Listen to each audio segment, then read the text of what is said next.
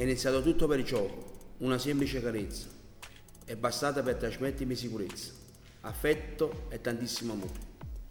Oggi, grazie alla direzione del carcere, alla responsabile della gestione dei cucci di Paola De Vita, sto accudendo dei meravigliosi cani, insieme ad un altro compagno, Antonio Cirillo, che attualmente beneficia dell'articolo 21 e può uscire all'esterno dell'istituto per andare a prendere cucci.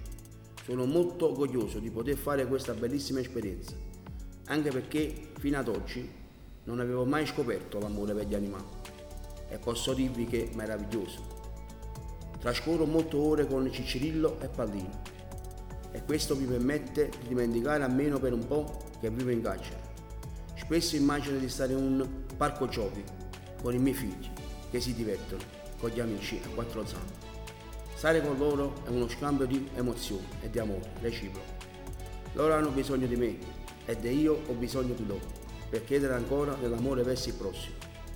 I nostri amici non smettono mai di amare e ci insegnano che nella vita se non si ama non si può vivere bene. Quando mi sento solo abbandonato dalla solitudine, mi basta guardarli e loro capiscono. Mi danno quel coraggio e quella forza che solamente la famiglia e i figli possono dare. Grazie a loro mi sto ricredendo sul valore dell'amicizia pura. Spero che tante persone, soprattutto chi si sente solo, possa avere la possibilità di adottare e crescere un cucciolo, perché è un'azione che ti permette di ridare un senso della vita. Cicillo e Palino sono la nascita per tutti noi detenuti di Ebola. Il mensile è diversamente liberi. Lo potete leggere comodamente da casa andando sulla pagina Facebook ed Instagram di Mi Girano le Ruote oppure sul sito www.migiranoleruote.it.